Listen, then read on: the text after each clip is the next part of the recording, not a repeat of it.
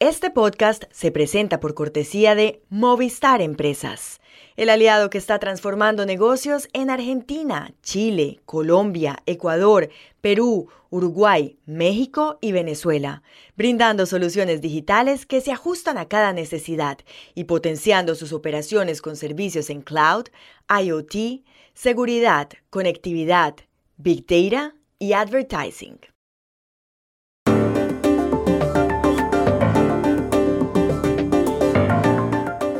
La Corte de Constitucionalidad de Guatemala ordenó no hacer oficiales los resultados de la primera vuelta de los comicios a la presidencia. ¿Por qué tomó semejante decisión? La Contraloría en Venezuela ha informado que María Corina Machado está inhabilitada para ser candidata a las elecciones de 2024. ¿Qué significa ese fallo? Acaban de cumplirse 60 años del estreno de Cleopatra, protagonizada por Richard Burton y Elizabeth Taylor. Fue la última gran película del Hollywood clásico. ¿Por qué?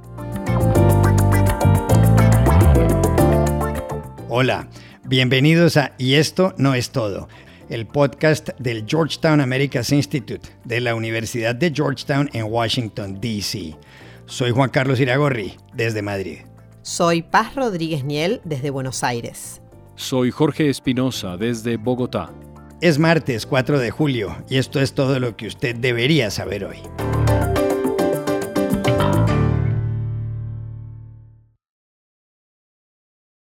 La forma como se está llevando a cabo el proceso electoral en Guatemala causa inquietud en sectores de la ciudadanía y también en instituciones internacionales como la Unión Europea y la Organización de Estados Americanos, la OEA. Tanto la misión electoral de la OEA como la misión europea subrayaron en las últimas horas la importancia de que se respete la voluntad del pueblo guatemalteco. Ambas se referían a un fallo dictado el sábado por la Corte de Constitucionalidad, en el fallo, la Corte ordenó a las autoridades electorales no hacer oficiales los resultados de la primera vuelta de los comicios celebrados el 25 de junio.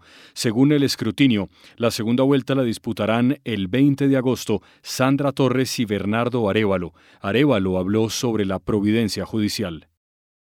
Se está actuando fuera del marco legal con consentimiento de las, de las instancias de justicia y en este caso con la Corte de Constitucionalidad. La interpretación es que están desesperados, porque saben que el pueblo de Guatemala ha hablado y que ya tienen los días contados los corruptos en este país. Bernardo Arevalo, del llamado Movimiento Independiente Semilla, quedó segundo en la primera vuelta con el 12% de los votos. La antigua primera dama Sandra Torres, de la Unidad Nacional de la Esperanza, UNE, obtuvo la votación más alta, con el 15. El que gane el mes próximo sucederá al presidente Alejandro Yamatei. Pero uno de los problemas más graves, según diversos medios de comunicación, es una supuesta alianza entre varios partidos políticos con el fin de favorecer la impunidad. A esa alianza se la conoce como el Pacto de la Corrupción, que lo que pretendería es que distintos líderes políticos no rindan cuentas ante la justicia. Por su parte, el propio Yamatei ha sido denunciado por organismos defensores de los derechos humanos. La ONG estadounidense Human Rights Watch, por ejemplo, lo acusa de haber orquestado planes para dejar fuera de la contienda electoral a candidatos de la oposición con posibilidades de ganar. También lo señalan de haber coartado la libertad de prensa. ¿Por qué la Corte de Constitucionalidad tomó esa decisión con respecto a las elecciones? ¿Y qué tiene que ver en esto el alcalde de Ciudad de Guatemala, Ricardo Quiñones? Hablamos ayer con la periodista guatemalteca Marielos Monzón. Lo que estamos viviendo en este momento en Guatemala se dio a partir de una pugna por los resultados de la alcaldía de Ciudad de Guatemala. El candidato Roberto González Díaz Durán del partido Creo quedó solamente a 500 votos de diferencia del actual alcalde Ricardo Quiñones y argumentó que ha habido una serie de inconsistencias en las actas que consignan estos votos y que por esa razón iba a impugnar algunos de los resultados de las mesas electorales que se dieron en algunos de los centros de votación específicamente de Ciudad de Guatemala. Esto dio pie a que nueve partidos guatemaltecos que perdieron la elección, pero que están vinculados de cierta manera al pacto de corrupción en el país, usaran esta declaración y estas impugnaciones para presentar una acción de amparo ante la Corte de Constitucionalidad, que es el máximo tribunal del país, para alegar que no había sido limpia la elección presidencial. La Corte de Constitucionalidad les dio la razón y dio una resolución el pasado sábado en donde ordenó al Tribunal Supremo Electoral que no se oficialicen los resultados de las elecciones del 25 de junio para la elección presidencial y que debe volverse a hacer una serie de audiencias de impugnación respecto de las elecciones presidenciales. Es decir, se utilizó la acción de impugnación que hizo el candidato Roberto González Díaz Durán por la Municipalidad de Guatemala para extenderla a una acción de impugnación en contra de la elección presidencial.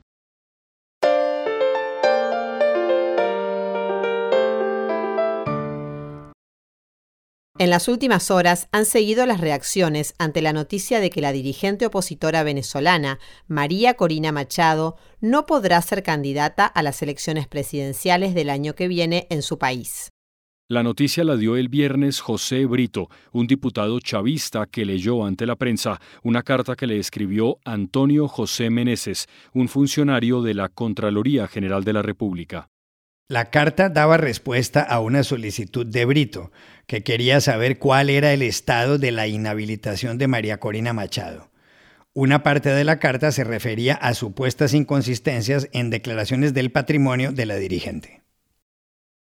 Del mismo modo, le informo que se continuó con la investigación patrimonial encontrándose que la ciudadana María Corina Machado eh, está inhabilitada para el ejercicio de cualquier cargo eh, público por el periodo de 15 años de conformidad con lo establecido en el artículo 105 de la Ley Orgánica de la Contraloría General de la República y del Sistema Nacional de Control Fiscal y numeral 2 del artículo 44 de la Ley contra la Corrupción.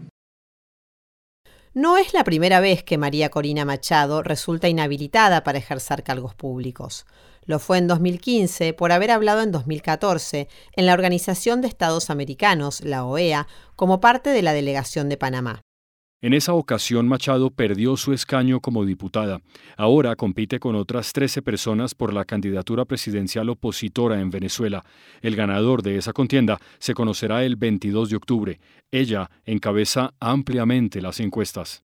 El pasado fin de semana, María Corina Machado se pronunció sobre la posición de la Contraloría General de la República. Ante centenares de seguidores, dijo que era una inhabilitación inútil y añadió. Dije inútil, inútil inhabilitación, que solo demuestra una cosa.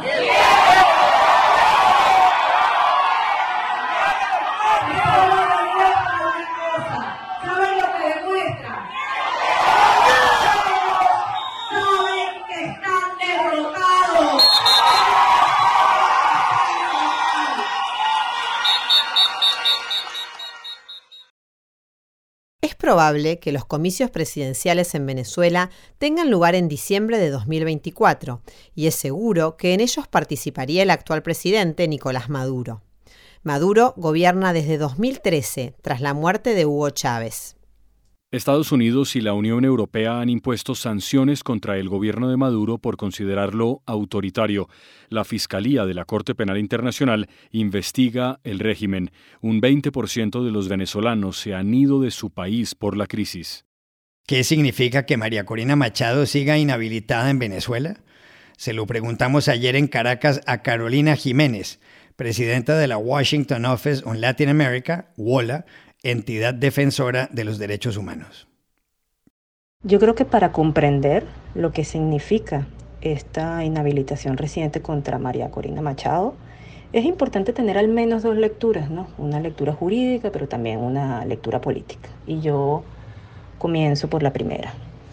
Los derechos políticos son derechos humanos y el derecho a la participación política, el derecho a ser elegida o elegido en cargos ¿no? públicos eh, están garantizados en la Constitución Nacional Venezolana y en los estándares internacionales y como los derechos humanos pocas veces pueden ser restringidos y se requieren de muchos, muchos procedimientos para que sean limitados, lo que vemos aquí es un acto muy arbitrario que atenta contra ese derecho humano a la participación política, pues porque sabemos que María Corina Machado no tiene una sanción penal en su contra, no es una sentencia firme, como es su caso y el caso de otros precandidatos que también están inhabilitados. Así que desde ese sentido, desde ese sentido pues es, es una acción muy arbitraria. Y la lectura política, que también es una lectura muy importante en este caso, creo que apunta a mostrar que este proceso electoral que comienza en Venezuela es un proceso electoral que ocurre en un contexto no democrático, en donde la élite que está en el poder eh, está utilizando recursos de diversos tipos ¿no? para imponer sus propias reglas de juego y por ello es tan importante que la comunidad internacional se muestre vigilante y atenta a lo que sucede en Venezuela y siga promoviendo una ruta electoral en donde se respeten las recomendaciones, no se implementen las recomendaciones que en su momento eh, promovió la misión electoral de la Unión Europea que visitó el país durante las elecciones regionales. Así que hay que estar muy atentos a lo que sucede en Venezuela porque va a ser una elección compleja, y muy difícil para el país.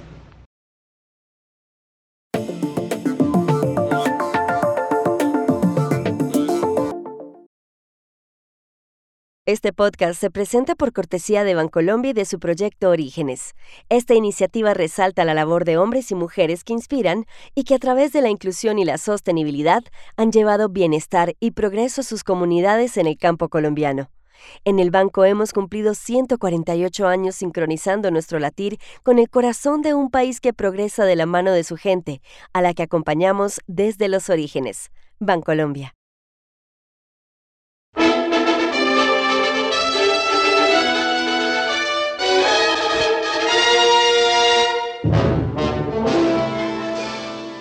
Hace 60 años se oyó por primera vez esta música. Fue en las salas de cine cuando se estrenó Cleopatra, la legendaria película protagonizada por Richard Burton y Elizabeth Taylor y dirigida por Joseph Mankiewicz. La película recrea la historia de cómo Cleopatra, reina de Egipto, protegió en el siglo I su imperio de los afanes expansionistas de Roma. Mientras estaba en esas, acabó teniendo relaciones amorosas con Julio César y Marco Antonio, grandes estadistas y militares romanos. Una de las escenas más famosas de la película se produce cuando Cleopatra, es decir, Elizabeth Taylor, le ordena desde su trono a Marco Antonio, el procónsul del Imperio Romano y encarnado por Richard Burton, que se ponga de rodillas ante ella. Él le contesta, ¿que yo haga qué? Ella le repite, firme, Póngase de rodillas. Marco Antonio insiste en negarse y le recuerda el cargo que tiene, procónsul, y Cleopatra concluye, se lo pedí a Julio César y se lo exijo a usted. You will kneel. I will what? On your knees. You dare ask the proconsul of the Roman Empire? I asked it of Julius Caesar. I demand it of you. Richard Barton y Elizabeth Taylor no solo protagonizaron en la película uno de los romances más famosos de la historia, también protagonizaron en la vida real una de las infidelidades más sonadas de Hollywood. Burton estaba casado con la actriz Sybil Williams y Elizabeth Taylor con el cantante Eddie Fisher, pero en pleno rodaje se escaparon en un yate a la isla de Ischia, en el Golfo de Nápoles, y se dieron un beso apasionado sobre la cubierta. Uno de los paparazzi de la época, Marcello Geppetti, les tomó una foto que le dio la vuelta al mundo. El escándalo explotó. El Vaticano excomulgó a la pareja y en Estados Unidos hubo quienes pidieron que a Elizabeth Taylor se le prohibiera volver al país. Paralelamente, la 20th Century Fox entablaba contra Richard Barton y Elizabeth Taylor una demanda por 50 millones de dólares, entre otras razones, por considerar que perjudicaban la promoción de la película, cuyo costo había sido de 44 millones. aunque el pleito se fue difuminando. Lo que sí quedó claro es que el de Elizabeth Taylor fue el primer sueldo de un millón de dólares en Hollywood y que ella acabó recibiendo 7 millones por porcentajes de taquilla. Además, Taylor y Burton se casaron dos veces, en 1964 y en 1975. Los detalles de Cleopatra están contados en un libro que acaba de aparecer en España. Se titula Cleopatra, el libro del aniversario 60, y su autor es el historiador del cine Miguel Fidalgo. Para Fidalgo, Cleopatra fue la última gran película del Hollywood clásico. Ayer lo llamamos a Madrid a preguntarle por qué. Bueno, yo creo que hay un Hollywood antes de Cleopatra y un Hollywood después de Cleopatra. El Hollywood anterior al estreno de Cleopatra de junio de 1963 ese Hollywood industrial que se formó a comienzos de la década de los 20, controlado por ejecutivos muy poderosos, por estudios que tenían el control de todas las facetas del cine, desde la producción a la distribución y la exhibición, con productores, directores, actores, intérpretes, compositores, escritores, mm, todo tipo de artistas involucrados y juntos en crear ese arte tan importante que transformó y alteró completamente la mentalidad mundial a lo largo del siglo XX. El Hollywood posterior al estreno de Cleopatra es un Hollywood distinto, es un Hollywood mucho más realista, en el cual los ejecutivos ya no tienen nada que decir, donde los productores han pasado en segundo lugar y en donde las estrellas cinematográficas, Elizabeth Taylor, eh, Paul Newman, Steve McQueen, Brad Pitt, eh, Julia Roberts, Tom Hanks hoy en día, o eh, Jennifer Lawrence, o quien se nos ocurra, son los que realmente controlan el producto desde su inicialización hasta su finalización. Es un Hollywood mm, distinto, es un Hollywood orientado a un público mucho más juvenil que mm, buscaba algo diferente a lo que el cine que se hacía en esas décadas maravillosas y que culminó con el estreno de Cleopatra en junio de 1963, entregaba al público. Hoy en día, eh, ver una película como Cleopatra es algo distinto, diferente. Es, es, una experiencia que no tiene nada que ver con el cine que se hace hoy en día y desde luego es una experiencia que tiene poco que ver con el cine que se hizo inmediatamente posterior a su estreno. pienso, por ejemplo, en cine como Bonnie and Clyde o algo similar. Por eso digo que es la última gran película del Hollywood clásico. Y estas son otras cosas que usted también debería saber hoy. Israel llevó a cabo ayer su mayor ofensiva en la Cisjordania en los últimos 20 años. Por aire y tierra desplegó fuerzas en el campo de refugiados de Jenin, una ciudad donde viven más de 40.000 palestinos, en lo que llamó un esfuerzo antiterrorista. A lo largo de la jornada, entre 1.000 y 2.000 soldados israelíes recorrieron las calles del centro urbano. Hubo al menos 8 muertos y 500 heridos. La escritora ucraniana Victoria Melina, herida el martes en Kramatorsk, en su país, durante un ataque ruso, falleció el sábado, según se informó ayer. Tenía 37 años. Amelina había recopilado información sobre los crímenes de lesa humanidad cometidos por las tropas del presidente ruso, Vladimir Putin. Las heridas que la llevaron a la muerte se produjeron cuando cenaba en la pizzería Ría con tres colombianos, entre ellos el escritor Héctor Abad Faciolince. El torneo de Wimbledon que empezó ayer trae una novedad importante para la comodidad de las tenistas. Si una de ellas tiene la menstruación, puede usar una prenda oscura debajo de la falda o de la pantaloneta blanca. Desde que hay categoría femenina en 1884, los organizadores han exigido atuendo totalmente blanco, igual a los hombres desde la creación del torneo en 1877. La mujer que más veces ha ganado el campeonato ha sido Martina Navratilova, que ha logrado el título en nueve ocasiones. Y aquí termina nuestro episodio de hoy de Y esto no es todo, donde siempre habrá más. En la producción estuvo Willy Rodríguez. Y pueden suscribirse a este podcast en nuestro sitio web y esto no es todo.georgetown.edu y seguirnos en nuestras cuentas de Twitter y de Instagram, arroba y esto no es todo. Chao, hasta la próxima.